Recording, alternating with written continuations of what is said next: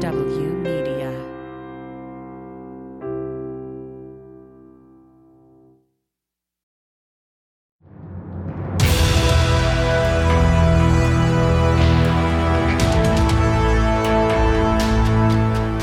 You're listening to The Bureau with Frank Figliuzzi. I'm former FBI Assistant Director Frank Figliuzzi. Join me on a journey deep inside the world's premier law enforcement agency to decode the mysteries and challenges of today's FBI. The threats facing America are as real as the men and women who battle to protect us. In this first of a kind podcast, we'll sit down with active duty FBI personnel who reveal their mission, their cases, and their lives. Let's go inside the Bureau with Frank Figliuzzi. Are there really FBI offices overseas? We have officially 63 offices and about another 30 to 40 sub offices all over the world. There's hardship, there's learning entirely new cultures, languages. I mean, we're not Jason Bourne busting down doors with guns drawn. The, the kind of old cliche, the FBI is everywhere. Well, they, they pretty much are. Is my family going to be safe? You're listening to The Bureau with Frank Figliuzzi. Today's guest, Tom Sobocinski, the Deputy Assistant Director of the FBI's International Operations Division. Many of our listeners will be hearing for the first time that the FBI posts personnel to offices abroad in many nations. Today, we'll be diving much deeper into the FBI's mission abroad, what it looks like, who staffs it, and how it helps keep America safe. Today's guest, DAD Tom Sobocinski. Tom, welcome. Thanks for coming. Thanks, Frank. It's great to be here. Tom, tell us about what you do every day in the FBI, how you came to be interested in the FBI, how long you've served in the Bureau, and then tell us about the mission of the men and women in the International Operations Division. Well, that's a loaded question. I think for me, I, I am one of those guys that I have wanted to be an FBI agent since I was six years old. Uh, and and so unfortunately that took a little bit longer than I I'd expected. But I started as a police officer, then I was a Secret Service agent uh, for a few years, and then I've been with the FBI for about 22 years now. Um, for me, I, I, came in, was assigned to a, a, small office in North Carolina, which which I did for a few years. Then I came up. Uh, unfortunately, we had 9/11, so my my career of uh, working against gangs and drugs and violence crime qu- quickly shifted to counterterrorism and, and that's kind of been what I've done since. To, combined with the overseas experience. So, like I said, I've been here 22 years. Right now, I'm the deputy assistant director. Um, kind of why I'm sitting here is I've actually served in, in, three different posts overseas. I did a tour in, in, Afghanistan. I was in Egypt for a few years and then ended up in uh, London in the United Kingdom for, for several years. When you were a six year old kid, uh, thinking about maybe becoming an FBI agent, was it ever in your mind that you might be posted abroad in the FBI? Yeah, that's a great question. The answer is no. I, I, had no intention to go overseas. It wasn't something that I, I was against. It just was not something that I thought the FBI did, much like most of the country. Um, and so for me, 9 11 really changed the mission of the FBI and also changed my, my life and what my career ended up being. So, is it safe to say that 9/11 was was a catalyst for you, kind of uh, uh, entering a mindset that I I might be serving overseas, I might want to do this in the FBI? Yeah, a- absolutely. I mean, I think that that that event really refocused the mission for me personally, but also as what the FBI then transformed into uh, was something I felt I, I wanted to support, um, and that a lot of that mission really did, you know, it's fairly dated right now, but but going overseas to stop it before it, it hit our shores uh, became something that I was I was passionate about. Yeah, the the, the concept of, of, fight them there before we have to fight them here uh, certainly applies to the international terrorism efforts. All right, so let's start from scratch on what the FBI's mission is abroad how it plays out abroad, what the various posts look like. Are there really FBI offices overseas? Yeah, there are. I mean, I think, you know, the core mission of protecting the American people and upholding the Constitution is, is applicable regardless of where you're located. And so that for us meant we had to change and what we needed to do to protect the people in the Constitution and from different locations. And so we actually, uh, unfortunately, started with a war and uh, and then increased with the with the war I was involved in. But it, it started just before World War II. Um, in 1940, we realized that um, our counterintelligence mission uh, was going to change, and it was going to change due to you know the threats at, at, at, that point from from Nazi Germany as well as as Japan. Um, and so what we realized is that we needed to develop an understanding of what that threat was. Um, work with our partners even back then, which was the State Department mostly, as well as the Department of Defense. There was no CIA back then. And we realized that we needed to not just visit these countries and develop these relationships, but also specialize in what that really meant and investing in being there on a 24 hour, seven days a week uh, mission. And so it started for us in, in weirdly Bogota, Colombia. Um, we had gone down there. We had worked some uh, operations in support of State Department and were asked by one ambassador if we'd be interested in, in having a full time assignment there. And so we agreed to staff it with, with a few agents. Um, what that really looked like was kind of like what we're talking about is well, the FBI. What is the FBI if it was overseas? We felt, and, and, State Department felt, that being called special agents of the FBI while sitting overseas was probably not the, the best thing in that environment. So they came up with the title legal attache. And it, as it started originally, it was a essentially a cover um, name so that people would not know we were FBI agents.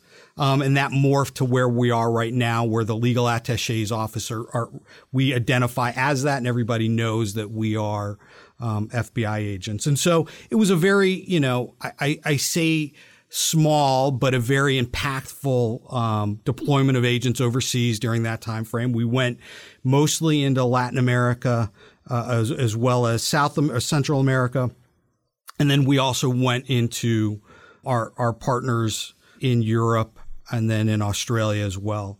And so that that's kind of what we did. I mean, earlier it was more of intelligence collection, really, you know, something that ultimately morphed into what the CIA now does. But back then it was, it was a new process for all of us. And so after the war was over, we kind of, you know, figured that that's not what we needed to do anymore. We started to pull back from these offices. And then we, we very gradually, as the world, you know, grew smaller, realized that from a criminal standpoint, our investigations didn't have geographic or, or country boundaries. And we needed to, to get back out there to fight uh, criminals more than anything. And so that started to develop into the 70s and 80s. and in the late 80s, um, terrorism started to, to rear its head. And so we increased work in those issues um, to where we are today, uh, where we have officially 63 offices and about another 30 to 40 sub offices all over the world. And so what that really looks like is not like what you would see in America where we have an office, it's got a big logo on it, and everybody can call or walk up to an FBI office in a foreign country. When we're deployed overseas, we are we are diplomats. And so we are embedded and a part of the US mission overseas. And so we um, more than likely are located in the actual embassy proper. We now are working with and, and in a way for the U.S. ambassador, who's the chief of mission um, for that country. And so we then work with other folks. So we will work with intelligence agencies that are stationed in those embassies. We will work with management offices, American Citizen Services, Visa, all those different groups of people coming together to, to work the mission of what it is to be an American and an American employee overseas. They've got a very robust investigative capacity inside both the Ministry of the Interior and the National Directorate of Security, but we can make them better. We hope to have an Afghan major crimes task force looking at organized crime, kidnapping, and public corruption that we can walk away from. We're going to build it, and then we're going to leave it here for the people of Afghanistan. You know, what you're describing sounds reminiscent of the early history of the FBI itself in the United States. By that, I mean, you know, there was a realization that there were bad guys crossing state lines. They were using this newfangled thing called the automobile, and police departments couldn't cross state lines. So crime was becoming interstate and national. And so we created this organization that ultimately became the FBI, headed by J. Edgar Hoover at the time. And it sounds like, you know, the, the same thing played out in a way internationally as we realized all crime has become global. And now, you know, the bad guys can exploit the fact that that law enforcement isn't overseas. American law enforcement isn't in those places. And so it sounds it sounds a little bit like history repeating itself on an, on an international level. Yeah, I mean, I think that's a fair assessment. I mean, we are. It was a threat that you know expanded in a way that we did not expect it to expand. But what we did know and what we invest in is our people. We know that if we get our agents and our employees to those different locations to work with our partners, we're going to be able to do a better job protecting the folks for what we do as our core missions. I think that's a really accurate description of, of, of how this came about. Now, so for clarity's sake, let's let's talk about what the FBI abroad doesn't do in terms of its mission. So we we you know paint us the picture of what authorities exist. Um, you know, you mentioned partners. You you mentioned essentially you are you are guests inside the U.S. embassy. There's a host country that's allowing you to be there. There's an ambassador for the United States that's saying, yes, I, I want to maintain this FBI presence in my embassy, in the American embassy. What is it you you can't what, what's your bread and butter? It sounds like it's largely liaison and, and what is it that you absolutely do not do, can't do? Yeah, so I think the can't do makes it easier. Let's look at movies. I mean, we're not Jason Bourne. You're not going to see us uh, wearing our FBI raid jackets in a foreign country, uh, busting down doors with guns drawn by and large. Uh, that's not what we do.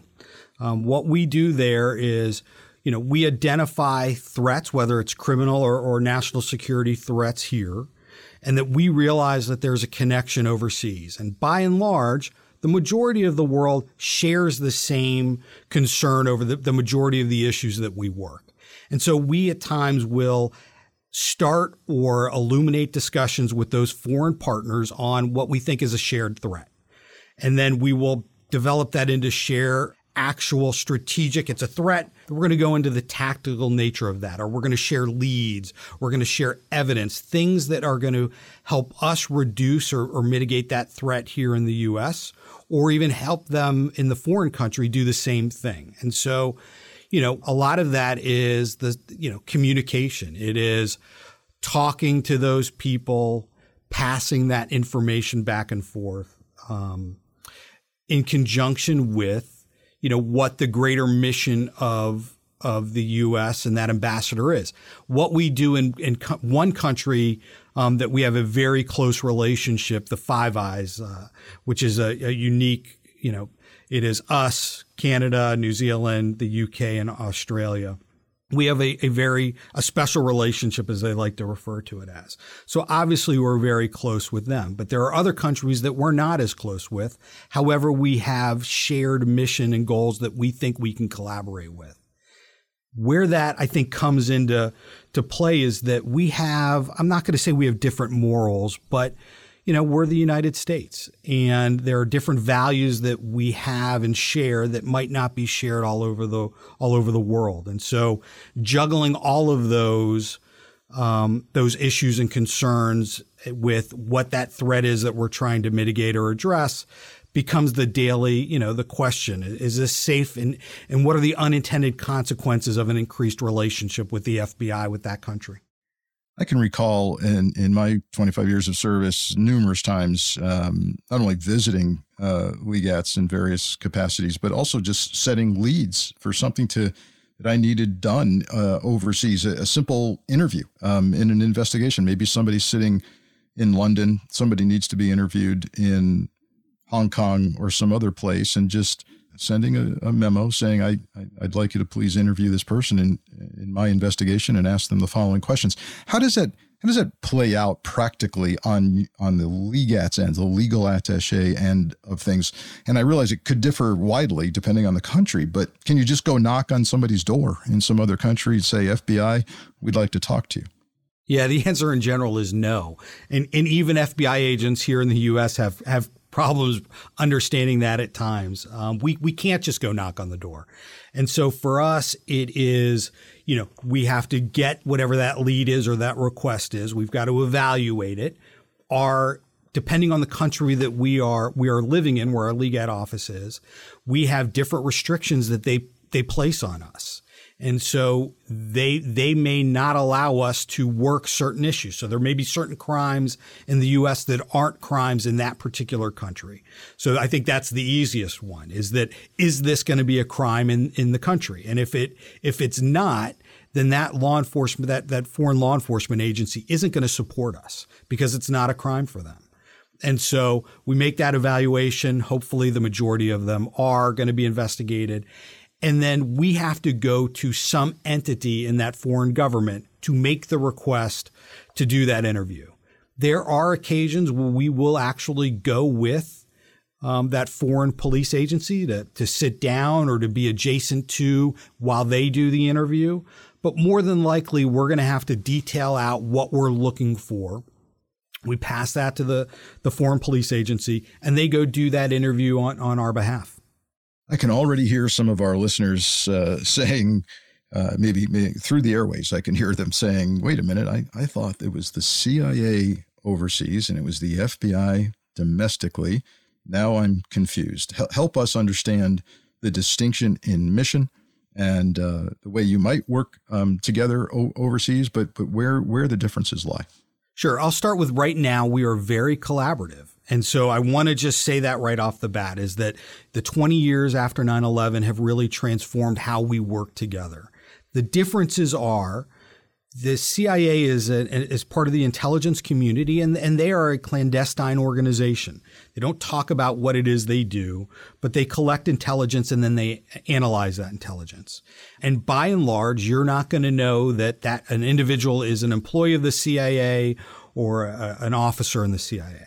The FBI, while we share an intelligence mission, we are also law enforcement and we are overt. You know, you, you know, I'm an FBI agent. I give you my real name.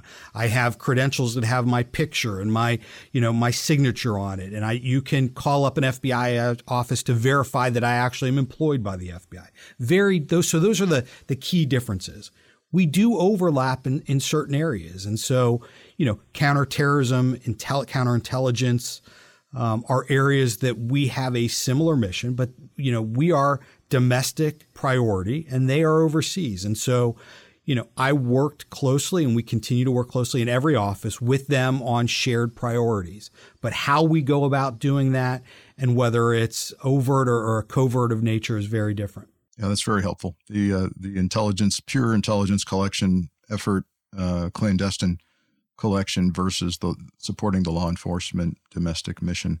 So this raises a larger question of what other agencies are inside a U.S. embassy or consulate abroad? Is it is it just the FBI? Are there other American law enforcement agencies inside that that building? Yeah, it, it is. We are many little mi- microcosms of, of America all over the world. And I think it depends on the country of what that will look like. But you know, I think in every embassy, there's going to be a component of the State Department called the Diplomatic Security Service. Um, they also do some law enforcement, and are, are, their main mission is protection of the embassy itself and their personnel.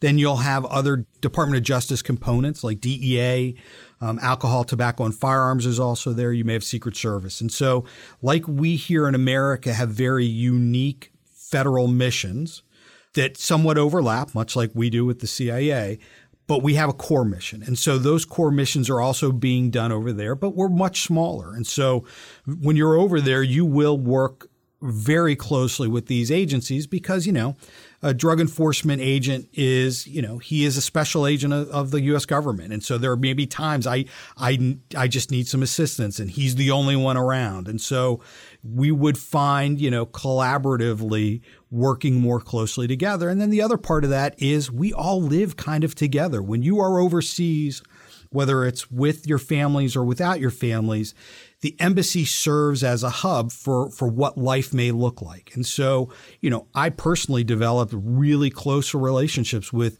with members of, of all of these entities we just discussed. And I think for me, that really increased collaboration there within the office, but it also made us better and stronger collaborators when we come back to, to the United States.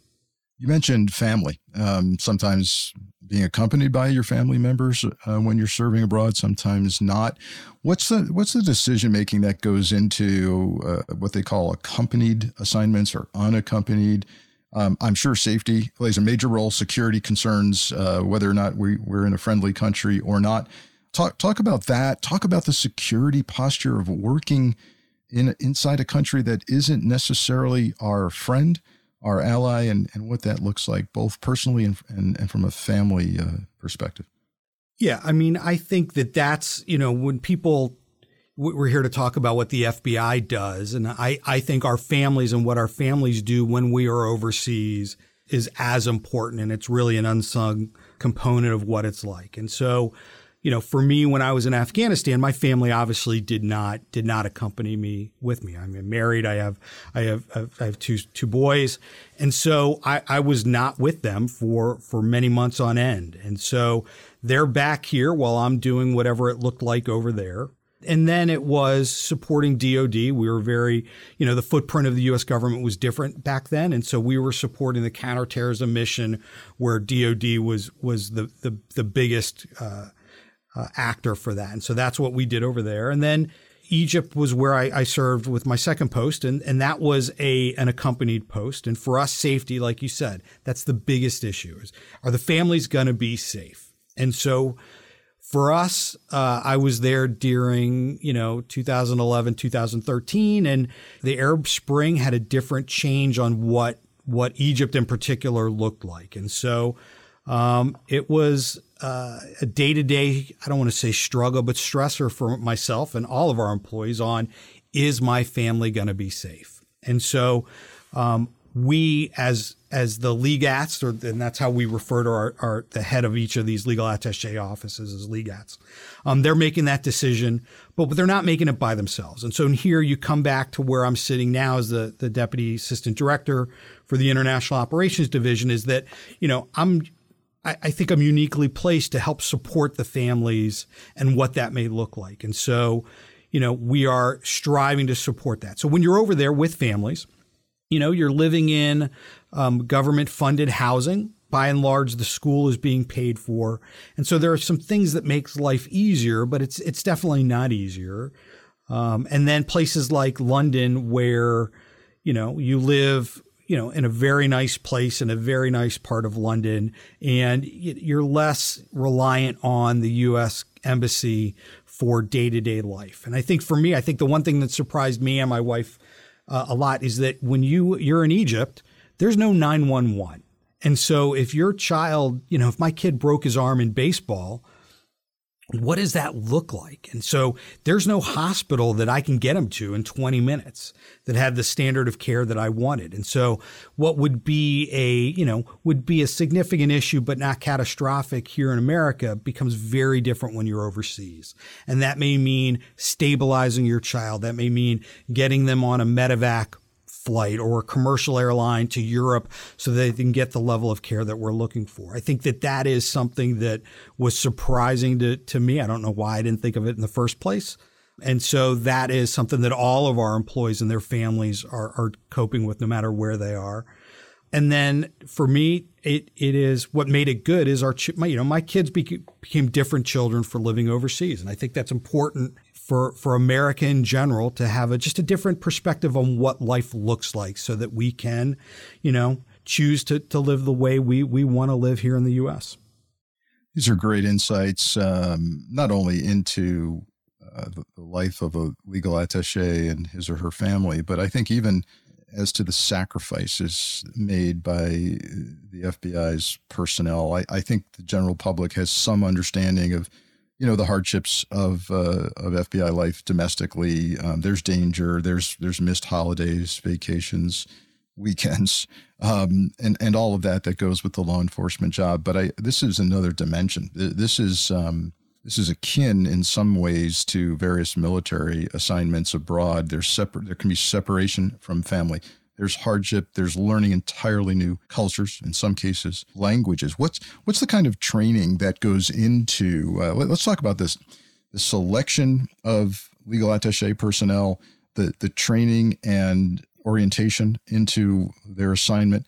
Uh, how much language training plays a role? Tell us tell us about who gets selected for uh, the attaché program. Yeah, absolutely. So let me talk about the the legal attaché office, what that actually is. I realize I, I kind of just didn't even go into what that looks like. So obviously, people think the FBI uh, special agents, and so we are there. So the the head of that office, that legal attaché office that we call a LEGAT, um, he is the senior agent, and then they will have assistant legal attachés that are um, more more junior agents that work in that office. We will have intelligence analysts that work in that office, and then we will have administrative support. and And each office varies on size and and the full complement, but in general, that that's what a core office would look like.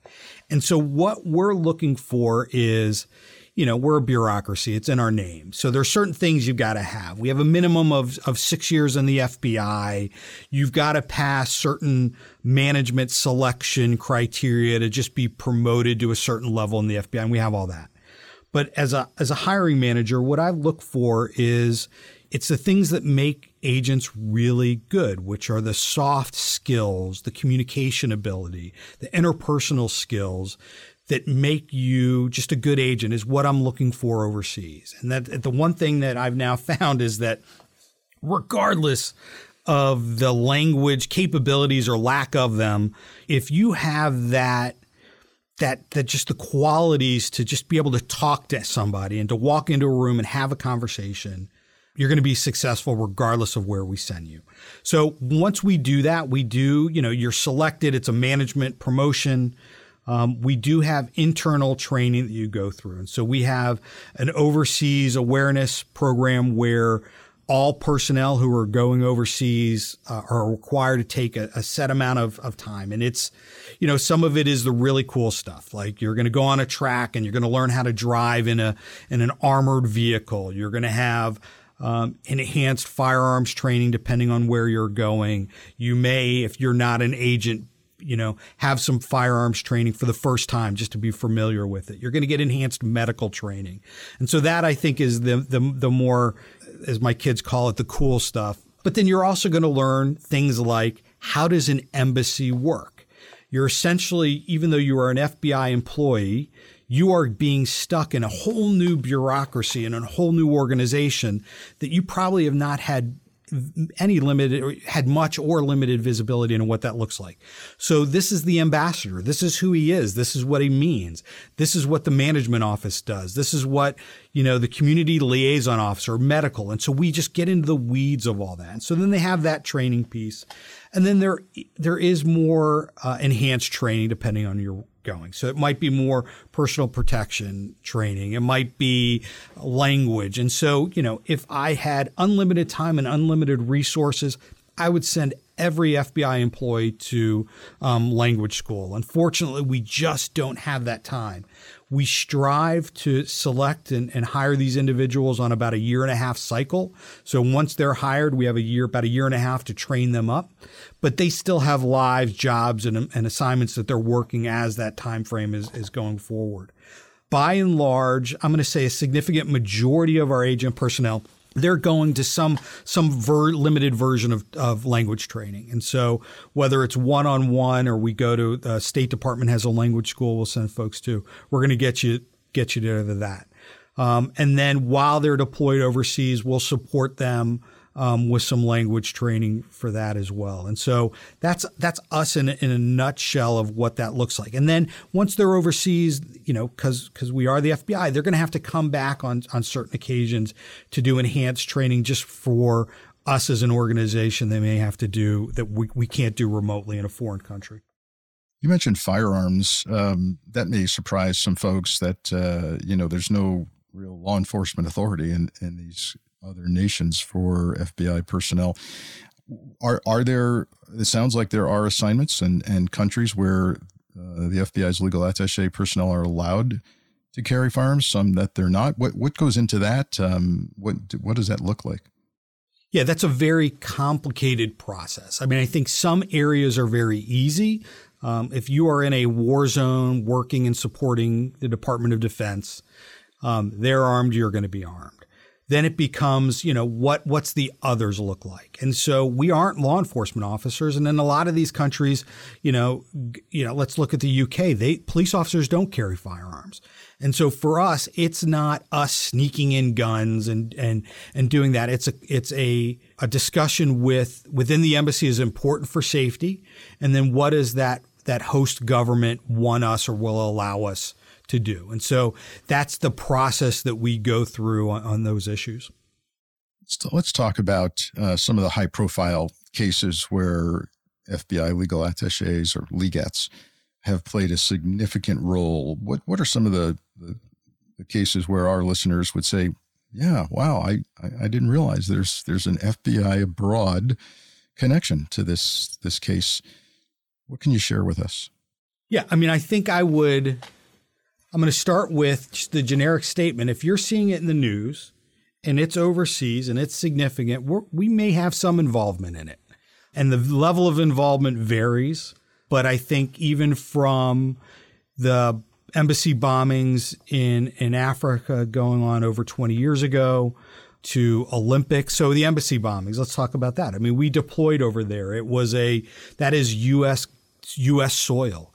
Um, so we brought over an extensive team for evidence collection to do interviews in collaboration with um, the host governments. And so that's a very, and was a very deep footprint. You have things like, and I know these are historical, but like the Lockerbie, Scotland bombing, we were involved in that and continue to be involved in that.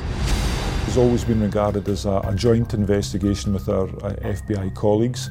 We share information regularly. We have regular face-to-face meetings, whether it be in, in the US or in Scotland. That sharing of information is probably the most important part of the, the investigation itself. And then as you move forward, you know, on a cycle uh, is the Olympics. We are involved with with a lot of other government organ, U.S. government organizations supporting what the Olympics would look like bringing folks there multiple years in advance to work out with that with the Olympic Committee and things like that. I think folks aren't aren't aware of. And then more recently, there were some attacks uh, in Mexico of some of some dual citizens, um, where a family was was murdered um, in a remote area um, in Mexico that we we got involved with and supported the Mexican government on that. You also had the Beirut bombing, you know, we were we have expertise and, and evidence collection and bomb data issues where we may get involved with things like that. Um, and then I think there's one that uh, you know I think surprises all of us, but you know most recently, about a couple weeks ago, uh, a man by the name of Fritz Berger, who was a a Nazi guard of a concentration camp that had, had lived in the U.S. for for decades, was identified and and recently extradited back to Germany to face charges. He's 95 years old. Um, those are the things that you see every day and that you may be able to talk about. What it's not, what it's not, you're not seeing is that there are dozens, if not hundreds, of leads of children in that are being um, abused. And so, whether that's online child pornography, unfortunately, with the advent of video cameras of, of children who are actually being abused right now, um, we are sending and coordinating leads worldwide to, to save those kids.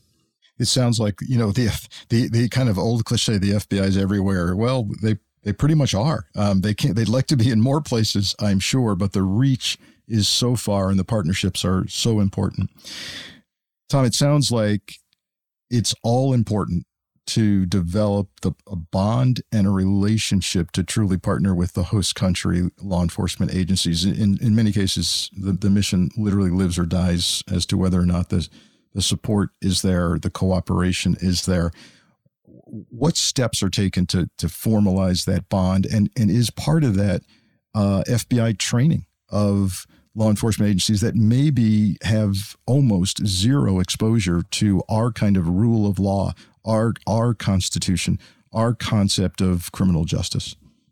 So we do do and provide quite a bit of of that training. And I think that you, you started with I don't want to call it the hidden portion of that, um, but it is something that is is you know a core part of that is trying to elevate the the human rights issues around law enforcement in a way that I think is is unique to the United States and and and just Western in, in general. I mean, you're right. Folks do this differently, and so for us, um, we are I think in, in a large scale is we have what's called a, our National Academy, which is a a ten week program here that we hold down in Quantico, Virginia. It is majority for executives, rising executives within U.S. law enforcement. Um, it's it's administrative uh, administration and and tactical in nature, but we also invite select uh, international partners to every one of those classes. We hold them. Um, COVID's a little different, but we hold them a couple times a year. And that allows them to see what law enforcement looks like in the U.S. We then have uh, international law enforcement academies uh, in different areas um, that are U.S government led um, in Budapest, Hungary, and in Thailand, in Africa, and, uh, and, in Central America, where we, along with other components of, of the U.S. government law enforcement, go there and and and, tr- and train fairly generic um, techniques on what it is to do law enforcement the way we do it. And then recently, we have um, established an international executive program um, both in Africa and in Latin America, where we are bringing senior executives together from a region um, and combining them with a, a, an executive from the FBI, where they come together as a cohort several times over a, a one year period, and they just sh- share stories and joint education. Because I, I think the one thing that that we become very egocentric when we talk about like this. It's the FBI Academy. It's the international law enforcement. Here is here is the U.S. government coming in here to teach country X law enforcement to do something better. And although we do things differently, and we are very good at, at, at certain things, for me personally, teaching some of these courses is also being involved with them from other instructors and participants. Is that you know we get something out of this as well and so it is, although we, we are teachers at a lot of this, we, we do get relationships and understandings of what it's like to work in those countries, which I think makes our operations stronger.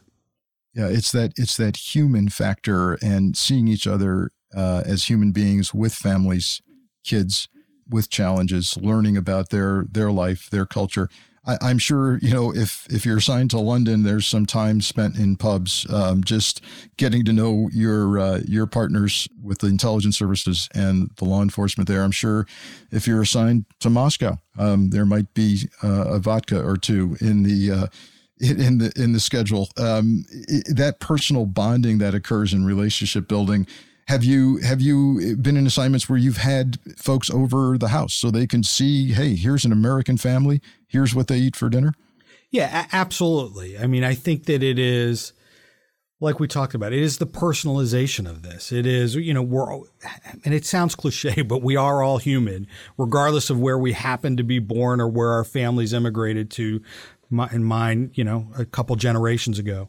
And so, yeah, they've met my wife, my kids, depending on where that is, and and I've we've met their families. And so, yeah, that is a very important aspect of what it's like to to be in these environments. Well, it's the goal of this podcast to take our listeners uh, into the human side of the FBI and expose them to corners of the bureau's mission that they had not previously been aware of. And I think today we did that. I think today we we sh- we talked in great deal about an area of the bureau that's little known to the public, but so important to keeping our public safe. The FBI abroad, the FBI's legal attaché program. Deputy Assistant Director Tom Sobocinski joined us as our guest today. And Tom, thank you not only for your time, but for you and your family's sacrifice for our nation. Please go back to your office and, and thank everyone for what they do on our behalf. Thank you, Frank. We appreciate the opportunity to discuss something where we think is really important. Outstanding. Thanks for the time.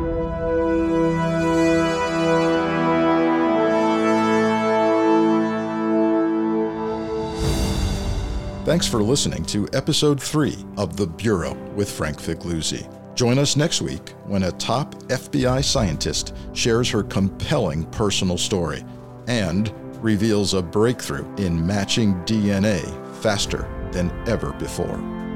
The Bureau is written by Frank Figliuzzi and executive produced by Allison Gill with sound design and editing by Molly Hockey. This show is engineered by Matt Brousseau with podcast art design by Johanna Coxeter. Music for The Bureau is written and composed by Peter Rydberg. The Bureau is a proud member of MSW Media Network, a collection of independent creator owned podcasts focused on news, politics, and justice. For more information, visit MSWmedia.com.